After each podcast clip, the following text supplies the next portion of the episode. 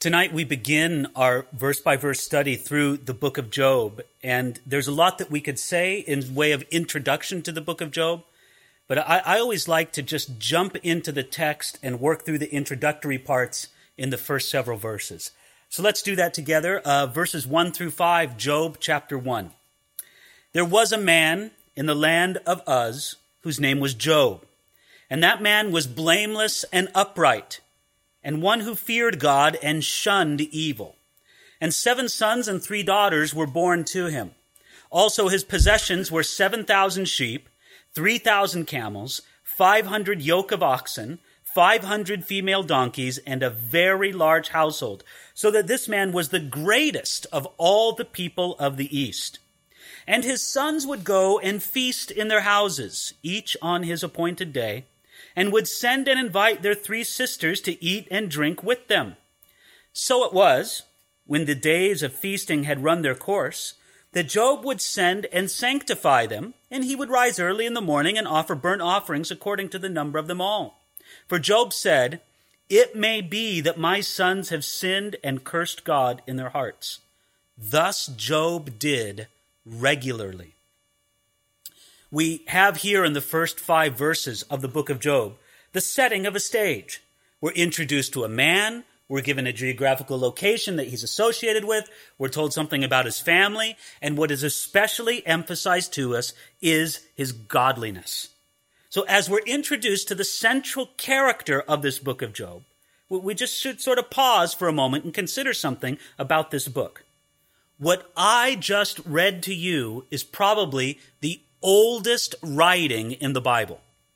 Now, there are definitely parts of the Bible that take place chronologically before this, right? Genesis 1 1. I mean, I'm not trying to suggest anybody to you that, to any of you, that uh, Job was born before Adam and Eve. Of course not. But yet, we know that Genesis, Exodus, Leviticus, Numbers, Deuteronomy, those were all written by Moses.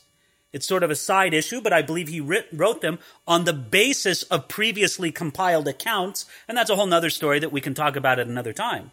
But what I want to emphasize to you is that the book of Job predates the time of Moses by a long time. Now, one of the ways we know this is that the style and the vocabulary of the writing is very much an ancient, ancient form of Hebrew. As a matter of fact, there are some passages in the book of Job that when the translator comes to it, they just kind of guess. They don't exactly know. Now, it's not that we don't know what the book of Job is talking about. The, the essential meaning is clear enough. For example, in Job chapter 6, verse 6, Job complains. He says, Is there any taste in the white of an egg? Now, the actual Hebrew word for white of an egg there, the translators are guessing at that. They really don't know if that's what it means. They think, well, maybe, kind of, sort of, makes some sense. Let's just say white of an egg. We don't know what the exact substance was that Job was talking about, but we get the point, right? This is what I'm trying to tell you, is what we are looking at tonight and in the following weeks is the oldest book in the Bible. The other thing we should understand about this book is that it is a poetic book. This is written in the form of poetry. Now, not so much the verses we just read. At the beginning part of the book of Job, it's what we would might call a historical narrative. It's telling a story. But once we get into the speeches that Job and his friends make back and forth to each other, and when the Lord speaks to Job, and when Job speaks back to the Lord, it is mostly presented to us in a poetic style. And you need to understand that about the Hebrew. When the Hebrew language and I'm not talking about the modern Hebrew language, I'm talking about biblical Hebrew, the, the, the, ancient Hebrews. When the ancient Hebrews wrote in poetry, as we find in the Psalms, as we find in the book of Job, and some other passages of scripture, when they wrote in poetry, it was not the rhyming of words. You know, that's how we sort of do poetry, right? We, we, we tend to do it with the rhyming of words and rhythm and cadence, you know, hickory dickory dock the mouse ran up the clock, you know, on and on, that sort of thing, in the classical form of poetry. Hebrew poetry has a completely different approach. It doesn't rhyme sounds or rhythms, it rhymes ideas. And so you have an idea that's played off of and repeated and, and presented in a different way. And it's more of a rhyming of ideas and thoughts than it is of words or sounds. Now, the author, the date, even the place where Job took place are all uncertain. It, it may very well be that Job himself recorded his experiences in the book, or there may have been an another anonymous author. Again, judging by the style of the Hebrew that's used here, most scholars are in universal agreement that this is the oldest book of the Old Testament that we have right before us tonight. Now, the book of Job is not primarily about this one man Job's suffering and pain. What I want you to understand is Job's problem is not going to be so much financial or social or medical, even though he suffered in every one of those areas. The central problem that Job is going to have to deal with is theology.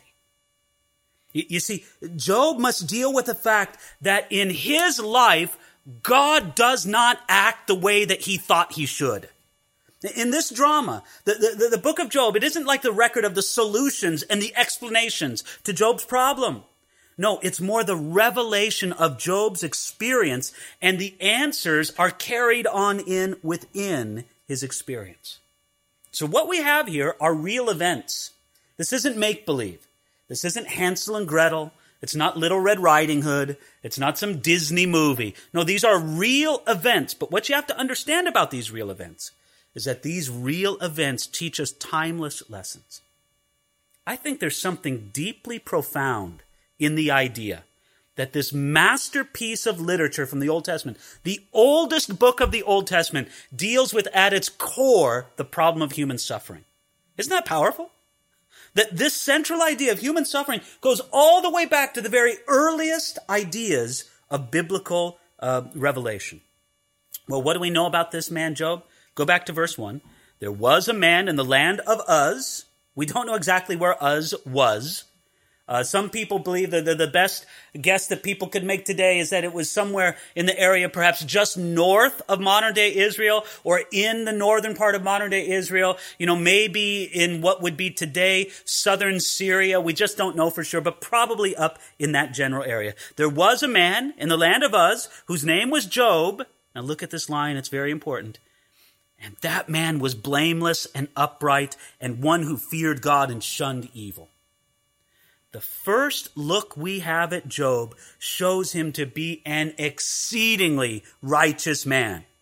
The author gives us here an impressive description of a man who's not perfect, but certainly he's complete in his devotion, respect, and obedience to God. I find it fascinating that Job's connection to God seems to be independent of any other Old Testament character, right? We don't have anything here of, of Abraham or Adam or Noah or anything else. He seems to be completely independent of any other Old Testament character. He, he sort of seems to, to have lived before the time of Moses and the people of Israel. Perhaps he even lived before the time of Abraham. We don't know for sure. The, the best guess would say that either he lived before the time of Abraham or there are some indications that maybe he lived in the generations following Abraham, maybe in the generation of Jacob and Esau. Now, we, we don't really know much more than that other than say he's sort of like a character like Melchizedek, right? Who just sort of appears on the scene in the book of Genesis and independent of anybody else had his own relationship with the true God who reigned in heaven. And so you can debate a long time about the specific time that the book of Job takes place, but we don't exactly know when. What we do know is that this was a godly man. I want you to read that again right there in verse 1.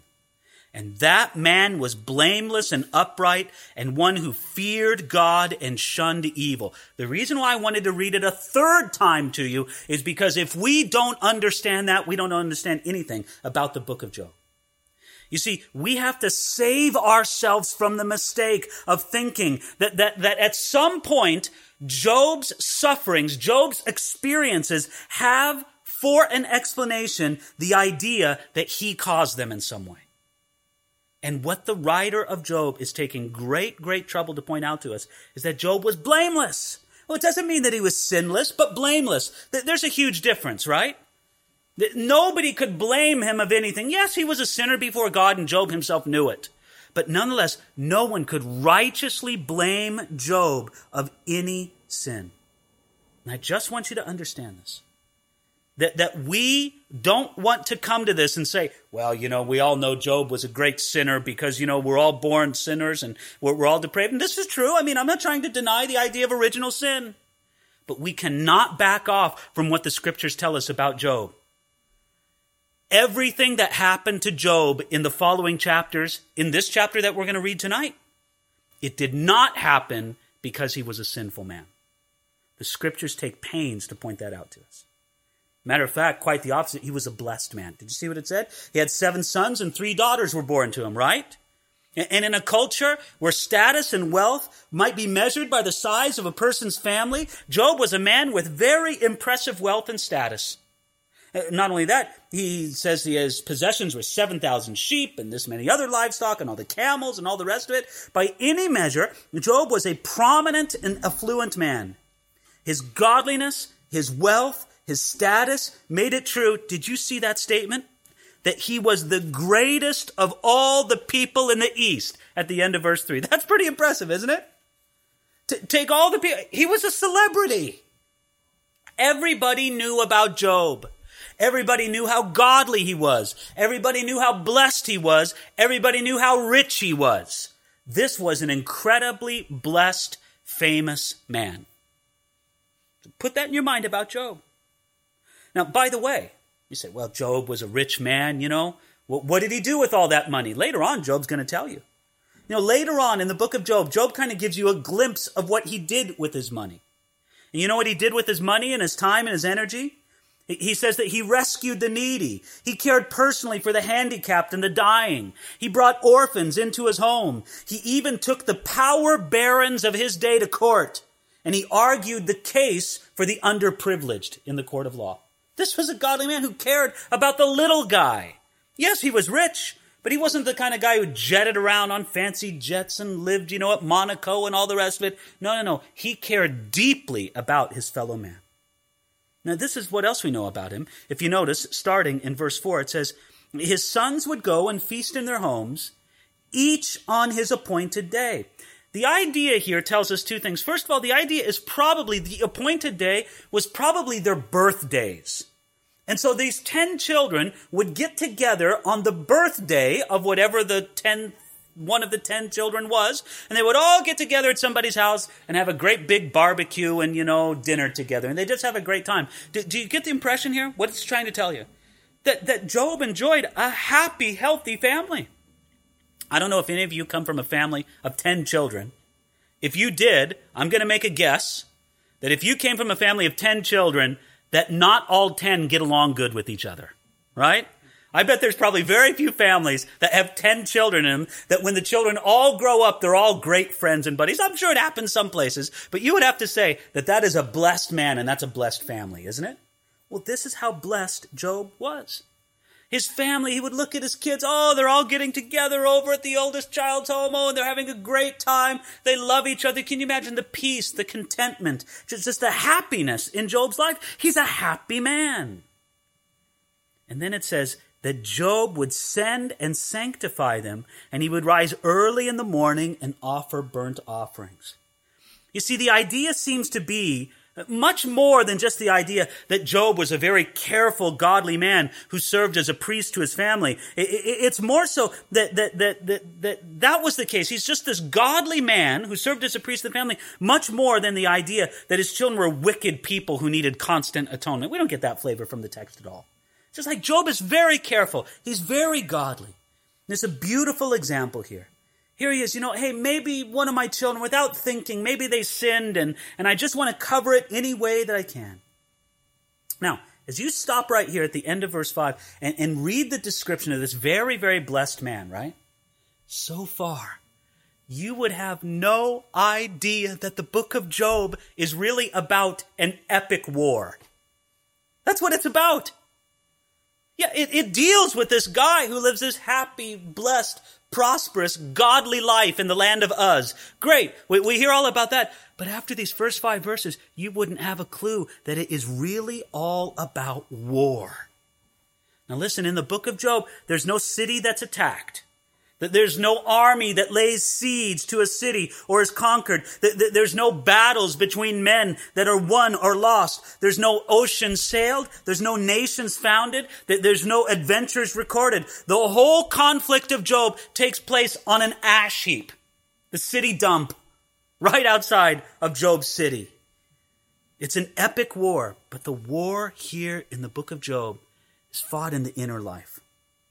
The book of Job is the war that is fought when a man or a woman tries to make sense of the deepest questions in life.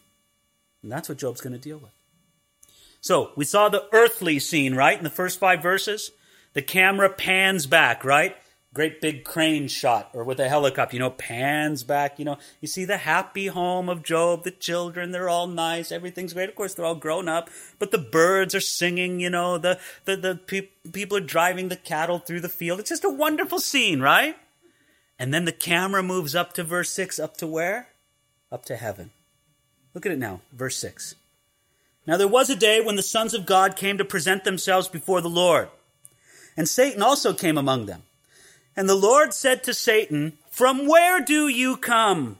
So Satan answered the Lord and said, From going to and fro on the earth, and from walking back and forth on it. And the Lord said to Satan, Have you considered my servant Job, that there is none like him on the earth, a blameless and upright man, one who fears God and shuns evil? I'll pause right there. Did you notice that it's the Lord who raises the whole question of Job, right? He introduces the whole thing. Anyway, going on. So Satan answered the Lord and said, Does Job fear God for nothing? Have you not made a hedge around him, around his household, and around all that he has on every side? You've blessed the work of his hands, and the possessions have increased in the land. But now stretch out your hand and touch all that he has, and he will surely curse you to your face. And the Lord said to Satan, Behold, all that he has is in your power. Only do not lay a hand on his person. So Satan went out from the presence of the Lord. It really begins innocently enough in verse 6, doesn't it? Now there was a day, right? You could build a very sto- beautiful story around those words, right? Well, this wasn't a beautiful story. This introduces us to the scene in heaven. And might I remind you that though this scene that we read in verses 6 through 12, it's very vivid to us, right? We go, wow! Can you believe this? This, this sort of debating match between God and Satan. Wow! I just want to remind you, Job was completely ignorant of it. Oh, you and I know it because the biblical text is showing us what lies behind that great curtain that separates heaven and earth. But Job was completely ignorant of this. And might I say this? I want to remind you of it.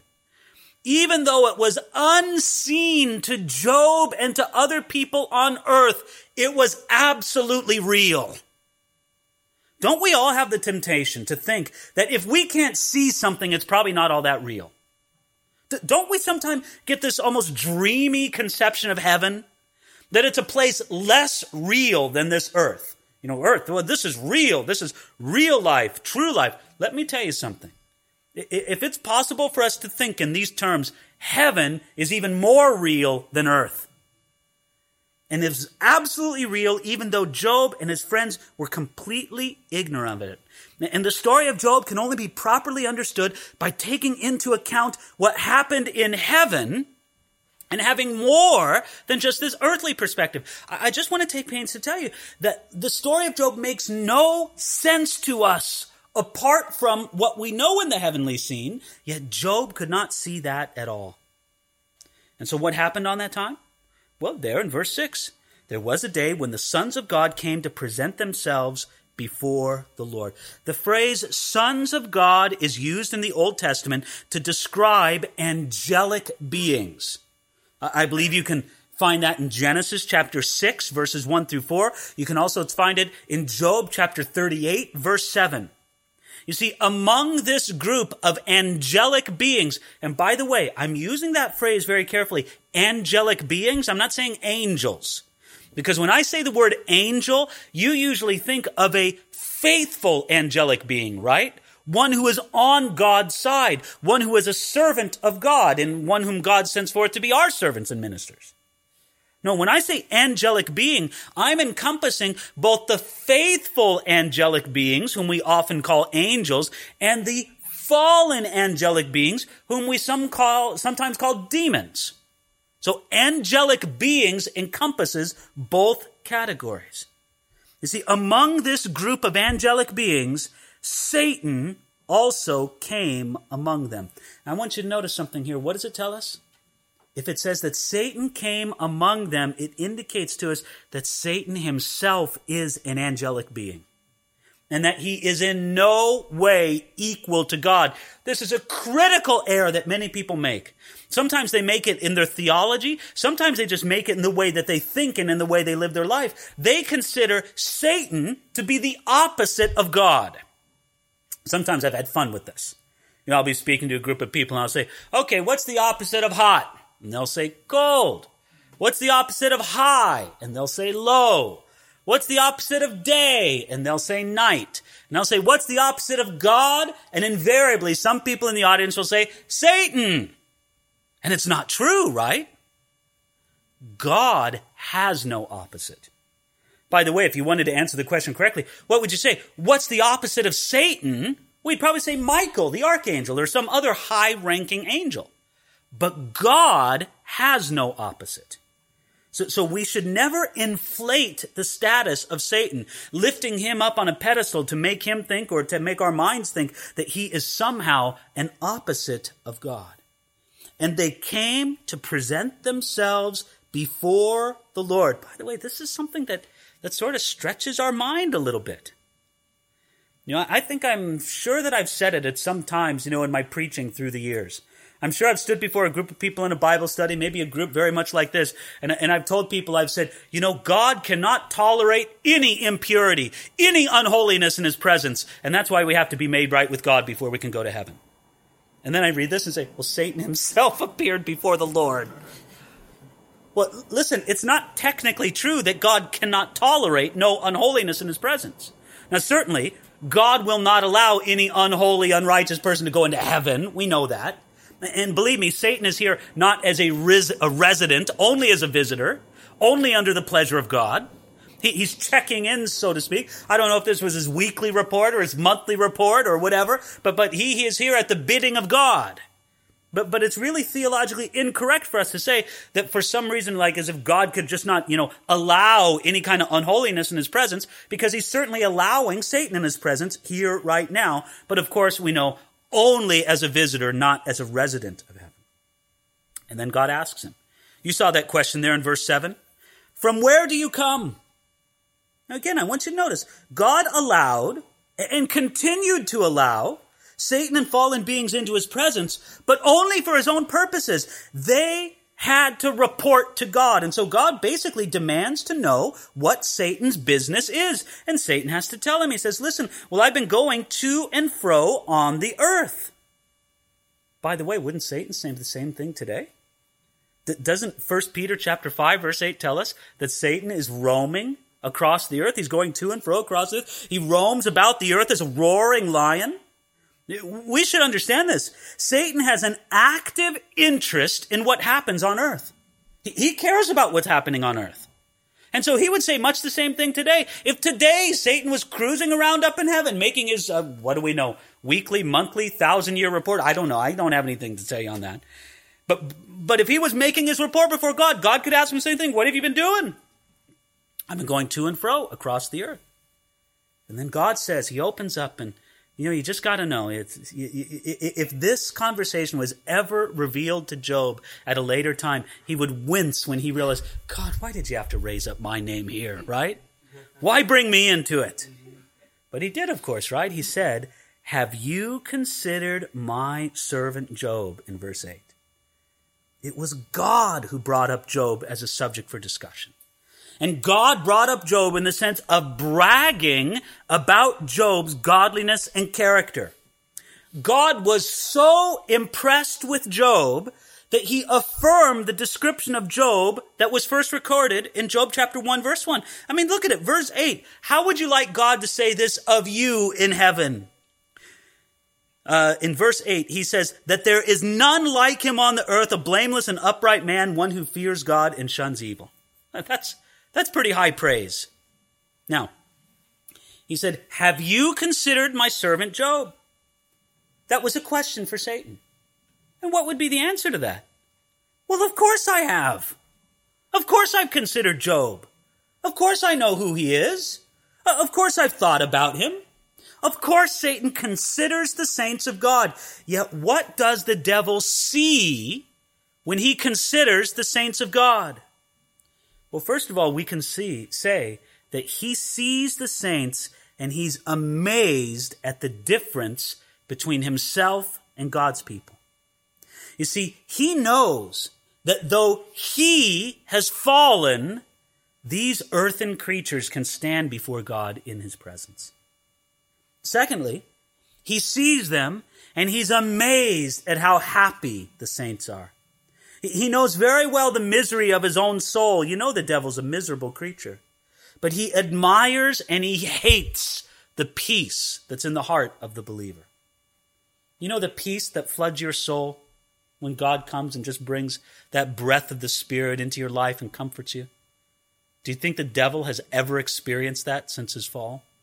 No way. When the devil considers the people of God, he sees them and he looks for some kind of fault, doesn't he? he? He wants to find some small comfort to comfort his own black soul in hypocrisy. That's one of the things why Satan loves to lead the people of God into sin. It's a comfort to him. And he sees them.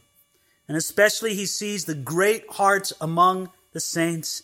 And he sees those people who block and hinder his work. He looks at them with great frustration.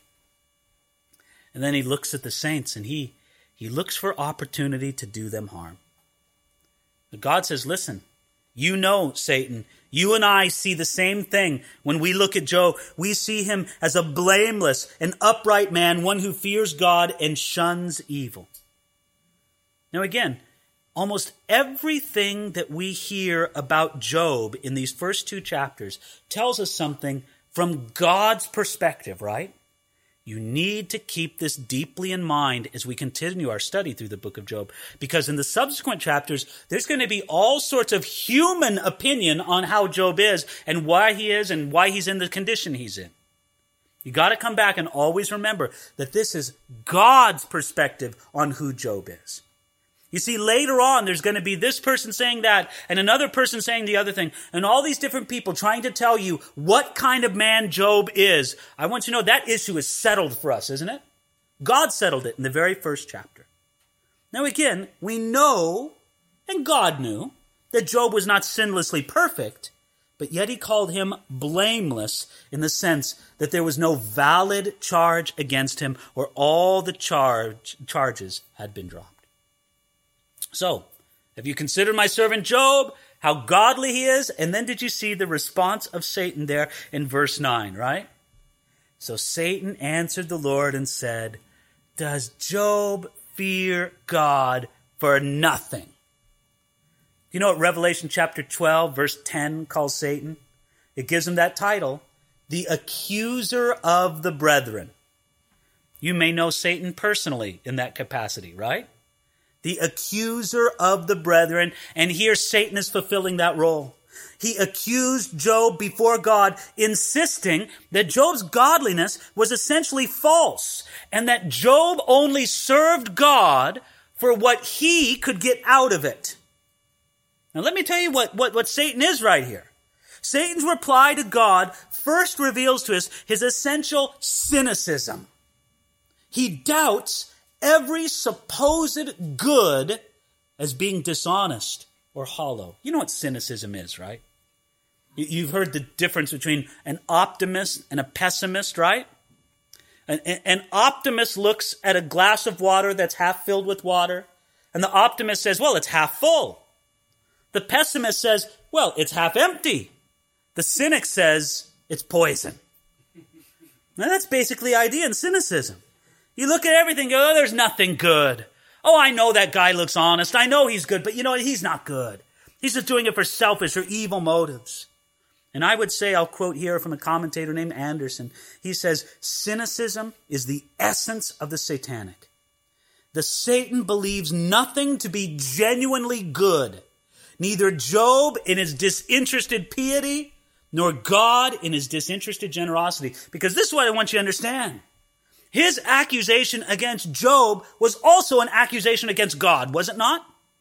Job, you're not who you seem to be. You only love God because he bribes you. God gives you blessings. He bribes you with blessings, and that's the only reason why you love God. If the blessings were taken away, you, you would no longer love God. But that's also an accusation against God because it tells God this is the only way you can get people to serve you. You don't have anybody who really loves you. They only serve you because of what you give them. You see, the accusation against Job was also an accusation against God. I want you to notice something else about the accusation that Satan made. Was it gave testimony to the fact that God had protected Job. Did you see that in verse 10? Have you not made a hedge around him, around his household, and around all that he has on every side? Listen, God, I've been trying to get a Job for years, but I can't. You've set a wall of protection around him. Actually, what's the phrase he uses? He uses a hedge of protection. Now, when I grew up in California, I knew what a hedge was. A hedge was just sort of a decorative plant. You know, I mean, it was just sort of for decoration. Maybe it would be between two pieces of property to say, well, this is one person's, uh, you know, front yard and this is the other person's front yard. A hedge wasn't anything scary. It was just a piece of decoration.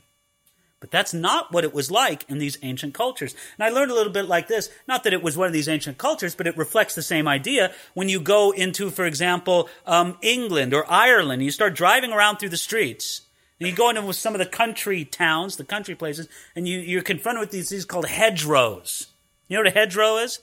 It's this wall of thick thorny, brambling stuff that comes right up on the roadside. And there you are driving. It's bad enough trying to drive on the left side of the road. You're thinking all the time, left side, left side, left side. And trying to get used to shifting the shift lever with your left hand. And then all of a sudden, you're on this very, very narrow road. It's not big enough for two cars. And on the side of you is not some generous little shoulder, you know, where you could pull over, you have to. No, there's this huge hedgerow. It's like a wall of plant matter vegetation. Thick, thorny, grown in. It looks like it's been growing there for a thousand years, and it probably has been. And as you're driving along there, going around, you come around a corner, and there's a big tractor coming at you from the other end. Eh, I've had it many times that experience there. Well, that's the kind of idea behind this hedge. You see, in ancient Israel, they would grow a hedge around a valued piece of property, such as a vineyard. They would grow a hedge around it to protect it to keep out foxes and pests or whatever sort of things that would come and just sort of get into the vineyard and mess it up. A hedge was a wall of protection. Satan says, I can't get to him because of this hedge you set around him. And now, Satan says, look at verse 11. If you stretch out your hand and touch all that he has, he'll surely curse you to his face. Now listen, confident in his accusation against Job, Satan insisted to God that Job would curse God to his face if he withdrew his protection. God, you just let open that hedge. You give me a crack through that I can go and attack Job and take away some of what he has or all that he has. And I'll tell you, he's going to curse you to your face. Satan believed that adversity could make Job move from the standing in faith that he had. He believed that Job would be unable to stand against the wiles and the deceptions of the devil. You know, doesn't that remind you sort of the Ephesians chapter 6 scenario, right? Where we're called to stand against the attacks and the lies and the deceptions and the wiles of the devil. Well, this is exactly what Satan was trying to do against Job. And then what did God say in verse 12? So the Lord said to Satan, You can't lay a finger on Job because he's my special favorite, and I'll never allow my favorites to undergo a trial. Now that's what we wish he said in verse 12, right? It's sort of shocking, isn't it? Look at this. Verse 12 The Lord said to Satan, Behold, all that he has is in your power. only do not lay a hand on his person. Now, in response to Satan's accusation, God gave Satan great power. It was limited power, but it was great power and permission to attack Job. God would let down the hedge, he wouldn't remove it. You see, Satan had the power and the desire to afflict Job all along. What did he lack? He lacked the opportunity before God. And so when God gave him the opportunity, Satan was more than happy to attack Job up to the limit of the allowance. By the way, shouldn't we just pause here and think of this? Have you thought lately about what Satan would do to you if God let him? Now, I know, maybe some of you here tonight, maybe you're undergoing a season of severe spiritual attack. And I don't mean to minimize that in your life at all. My, my heart goes out to you if this is a season of great spiritual attack to you. But I want you to notice, I want you to think upon this that what you're going through is nothing compared to what you might be going through if God let Satan do whatever he wanted to to you. Oh, as bad as it is, Satan wishes it was a hundred times worse. Because even if God has let Satan have a little more latitude towards you, he hasn't unleashed him. I think of the picture of a dog on a leash, right? Here's a dog on a leash, right? And, you think, well, God, you know, you're letting Satan get at me more than he has before. You, you must have let go of the leash. And God says, you know, I'll never let go of the leash. I may give it more line. I may give it more slack so that he could do more than he could do before. But God will never unleash Satan upon you. Notice this is what he says. He says, all that he has is in your power. Only do not lay a hand on your person, on his person. You, you can do this, Satan, but you cannot do that. And God does the same thing in our lives today. You see, Satan was now able to attack Job in a much greater way than before, but his power was not unlimited. God was only going to allow Satan to do what God wanted him to do, ultimately to serve his own purposes. And so what happened? Look at it there at the end of verse 12. Satan went out from the presence of the Lord. Now, Satan went out from the presence of the Lord. He initiated a sequence of events in the spiritual realm that were real, but the spiritual aspect of them were not immediately apparent to Job. I want you to notice this. We look at this and we go, oh, yeah, Ephesians 6, spiritual battle. Mm-hmm. Yeah. I want you to notice, Job didn't experience it that way at all, right? All Job experienced was his life falling apart. And all this wonderful information that we're uh, introduced to in verses 6 through 12, Job didn't know it at all. Now, notice this here. Verse 13. Now, there was a day when his sons and daughters were eating and drinking wine in their oldest brother's house, and a messenger came to Job and said, The oxen were plowing and the donkeys feeding beside them. When the Sabaeans raided them and took them away, indeed they have killed the servants with the edge of the sword. I alone have escaped to tell you. While he was still speaking, another also came and said, The fire of God fell from heaven and burned up the sheep and the servants and consumed them, and I alone have escaped to tell you. While he was still speaking, Another also came and said, The Chaldeans formed three bands and raided the camels and took them away. Yes, and killed the servants with the edge of the sword. And I alone have escaped to tell you. While he was still speaking, another also came and said, Your sons and daughters were eating and drinking wine in their oldest brother's house. And suddenly a great wind came from across the wilderness and struck the four corners of the house, and it fell on the young men, and they are dead and I alone have escaped to tell you. Now, again, this is what Job experienced. We understand the heavenly scene behind it, don't we?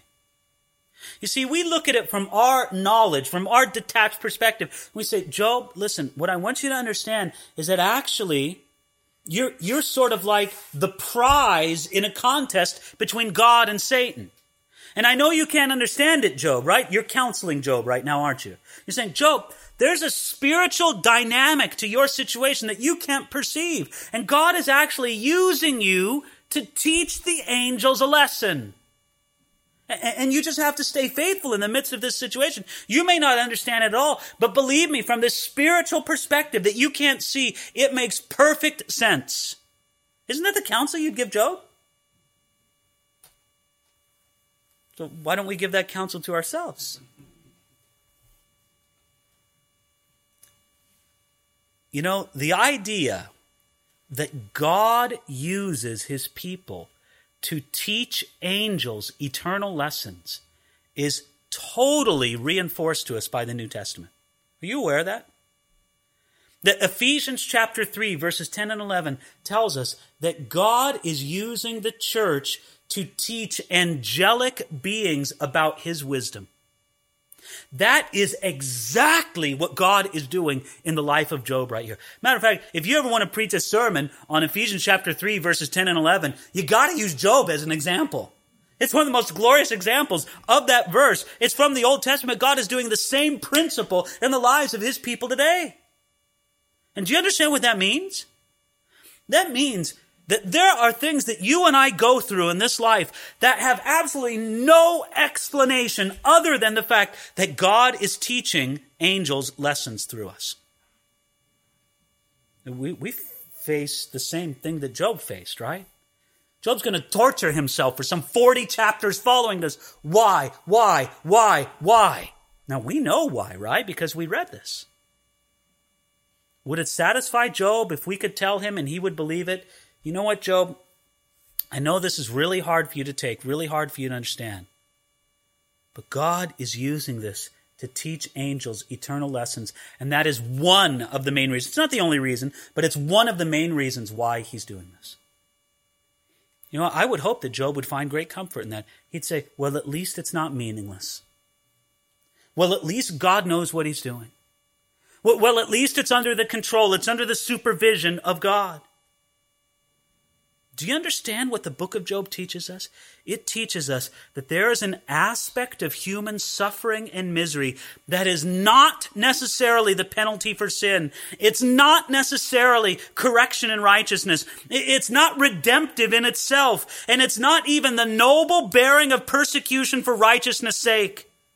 Job's suffering was of this peculiar aspect of suffering we might say that the reason for his suffering was that he would be a tool that would teach angelic beings, that God would make known his manifold wisdom to the principalities and power in heavenly places, as it says in Ephesians chapter 3, verses 10 and 11. And so God was going to use somebody in that. You say, well, he was going to use Job. Well, yes, he was going to use Job, but who else did he use? He used Satan. right? Do, do you understand? That, that Satan is just serving God's purpose in all of this. Satan is actually going to serve the purpose of God in the book of Job. Absolutely and utterly. Think about it. At the end of it all, Satan intended to destroy Job and get him to curse God. I don't mean to spoil the story for anybody, but Job doesn't. And at the end of the story, Job is a more righteous man. He's a more blessed man. He, he's a more godly man at the end of the book of Job than even he was at the beginning of the book of Job. And, and if he could, and I don't think he should say it this way, I think you'll understand. I hope you'll give me the liberty to say this, right? You'll give me the liberty to say that if Job knew what was going on, and I think that perhaps God revealed it to him later. If Job knew what was going on, he would say, well, look, now I am a better man. I'm a more blessed man. I'm a more godly man. Thank you, God. And Thank you, Satan. Can I even say that? No, I don't mean thank you, Satan, in the sense that, well, Satan should be thanked for it. But don't you see that in the end, Satan just served God's purpose? And he completely frustrated his own strategy. Well, all this calamity fell upon Job that we just read about in verses 13 through 19. Satan was given a greater allowance to afflict Job, and Satan maximized his work. Don't you find that interesting about Satan? God gave him more opportunity, and Satan made the absolute most of that opportunity. He said, okay, guys, let's research this. How can we maximize the impact upon Job. And they studied it. They took it to the research department. They ran a bunch of tests and they said the maximum impact on Job will not be by doing this in a drip, drip, drip basis. No, no, no. The maximum impact will come upon Job is if we do it all in one day. Satan says, great, let's do it all in one day. And so a succession of four attacks, right? In the span of a few hours, in that limited time, Job lost his oxen, his servants, his sheep, his camels, and worst of all, of course, his sons and his daughters. And this catastrophe came upon his sons and his daughters as they were feasting in the older brother's house, right? As they were enjoying themselves as a family, as they were having this good family relationship that Job was so blessed with. Can, can, you blame Job for thinking, for at least having the thought in his mind, why do I have such a blessing? If they didn't get along, they wouldn't all be together in that house. But it's because they loved each other so much that they were all gathered together in that unfortunate house. Did, could you blame Job for feeling that his blessings had not only been taken away, but turned back upon him almost? So his blessings themselves became a curse. And so what happened? The Sabaeans came, right? And then it says that the fire of God fell from heaven, right? And then the Chaldeans came. And then it says a great wind came. These tragedies came to Job from many different causes. Yet we know that there was one prior cause behind them all, and that was Satan. By the way, from this all, we learn a little something about how Satan works, right? Did you notice what it said there in verse 15? When the Sabaeans raided them and killed them and took them all away. And then later on, it speaks in verse 17 about the Chaldeans who formed three bands and came. When the Sabaeans and the Chaldeans came, prompted by Satan to do this against Job, how did Satan do that? Were the Sabaeans there thinking, oh, we love our brother Job? And how can we bless Job? And then suddenly Satan came against them and put an evil desire that they never had before in their hearts. And they twisted their good, innocent hearts into something evil. No! Satan just had to give opportunity for the Sabaeans to do the wicked that they wanted to do all along. Satan doesn't have to force anybody to do wicked. Doesn't have to force anybody to do evil. Just gives him the opportunity and points him in the right direction. He accomplished his evil purpose by working through the evil character of fallen man. By the way, I have to raise this. And, and, to be honest, this makes me a little bit uncomfortable to raise this. I'm throwing this out as a question and I don't, I can't answer it before you. Let me just say this right here. I'm just throwing it out, but I have to be honest with the text. What I read right here in Job chapter 1, in my mind, it gives more power to Satan than I thought he had. Apparently, Satan had some influence over the weather, right? A great wind. Apparently, Satan could imitate a phenomenon that's usually associated with the Lord, right? The fire of God fell from heaven. Now, no, we, of course, we know it wasn't the fire of God, but that's what the people thought. That's what they saw. They figured it was the fire of God. The servants of Job thought that God sent this fire. But that was true only, of course, in a very indirect sense. By the way, it also shows us that Satan will often work in a way so that his work can be blamed upon God, right? They didn't say the fire of Satan fell from heaven. They said that the fire of God. I gotta say, this, this is kind of disturbing to me, right? I just have to be honest with you. And so we see that sometimes God allows Satan to have more power than we might normally think he would have. But we also see that this attack was clearly focused against Job, but, and this is another very uncomfortable thing that I have to raise with you. The attack was focused against Job, but other people suffered as well, right? Job's servants died. Of course, Job's children died. Satan attacked Job and God allowed him to be attacked, but Job's animals, servants, and children all perished because Job was the target. Now, I got to be honest, I think about God, how do you justify that? Oh, I can see afflicting Job, right? If he's the battleground, then fine, do the battle around him. But God's telling him, no, I want you to know something here that these other people were involved as well. How could God vindicate this? Well, let me suggest a couple things. First of all, in allowing their lives to be ended, right? Job's children and his servants. God did not allow these people to pass from an immortal state into a mortal state. In other words, it's not as if Job's children were going to live forever and then all of a sudden they died. I don't mean to sound too fatalistic about this, but let me be very straightforward with you. Every child that comes out of the womb is born to die. Now, now we may object to the timing of someone's death, but their death is inevitable. Unless Jesus Christ comes for his church first, I'm going to die. And the timing of it is purely in God's hand. Nobody should be upset for a moment that I would die because I was born to die. The timing of it is in God's hands. The only surprise in their death was that they died sooner than was expected, not that they died at all. Secondly, the rightness or wrongness of what God either allows or actively does can only be finally judged by the measure of eternity. Right? We can't figure it all out on this earth. At the end of it all, we can only say that God either did right or wrong by these unfortunate children of Job or these unfortunate servants of Job by the eternal picture. And until we know the eternal picture, we just trust what Abraham knew of God when he said this, shall not the judge of all the earth do right? Here we leave ourselves at the end of verse 19 and I think we'll leave it there for this evening and pick it up at verse 20 when we come together next time. With this incredible calamity that Job has gone under. Now, here's the thing I want to conclude with Job experienced all of this. It was like a waterfall of disaster upon him, right? It was like a Niagara Falls of disaster coming down upon Job. You and I, because it's revealed to us in the scriptures, we know what was happening behind the curtain, right? Job didn't know.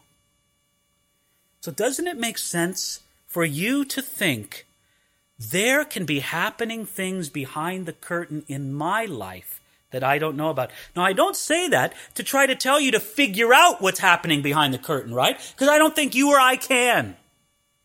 I don't think God calls us to know what's happening behind the curtain in heaven, right? But what He does tell us to do is to recognize that it is happening and that God has a good and just reason that he may not explain to us. Perhaps the best way to understand this is just the analogy of a parent with a child, right? Doesn't the parent do this all the time with the child? Mommy, daddy, why do I have to do this? Why do I have to? Mommy, I don't like it when you take me to that man's office. He sticks something in my arm and it hurts really bad and I have to cry. Now, listen, that's got to be like the worst day in that child's life, right? It certainly feels like it to that child. Why would my parent ever do this to me? Why? Now, listen, that child can't actually understand what's behind the curtain but they should be able to trust mommy or daddy to know that there is something behind the curtain that is good and that is right. So you think about it. There is a spiritual background to your life right now. I find it fascinating that Satan is interested in not only great men on the earth like Job, but in people like me and you. And there's a spiritual background to our lives right now. Not that we're here to figure it out, but we're here to appreciate it and to trust God in the midst of it. Next week, we'll get together and start looking through in this amazing response that Job gives starting at verse 20. But let's end it here for now and let's, let's conclude in prayer. Father, we, we think about this and we don't want to take it lightly, Lord. We don't want to think about this whole um, waterfall of calamity that fell upon Job in this one day. And just sort of pass it off lightly, Lord, that this man's life was forever altered in the span of a few hours and one afternoon. And yet, Lord, we recognize that you know what is right. We agree with Abraham that the judge of the earth will do right, and we believe it. So, Father, right here tonight, I suppose we just ask for the ability to trust you, the ability to really express our confidence in you.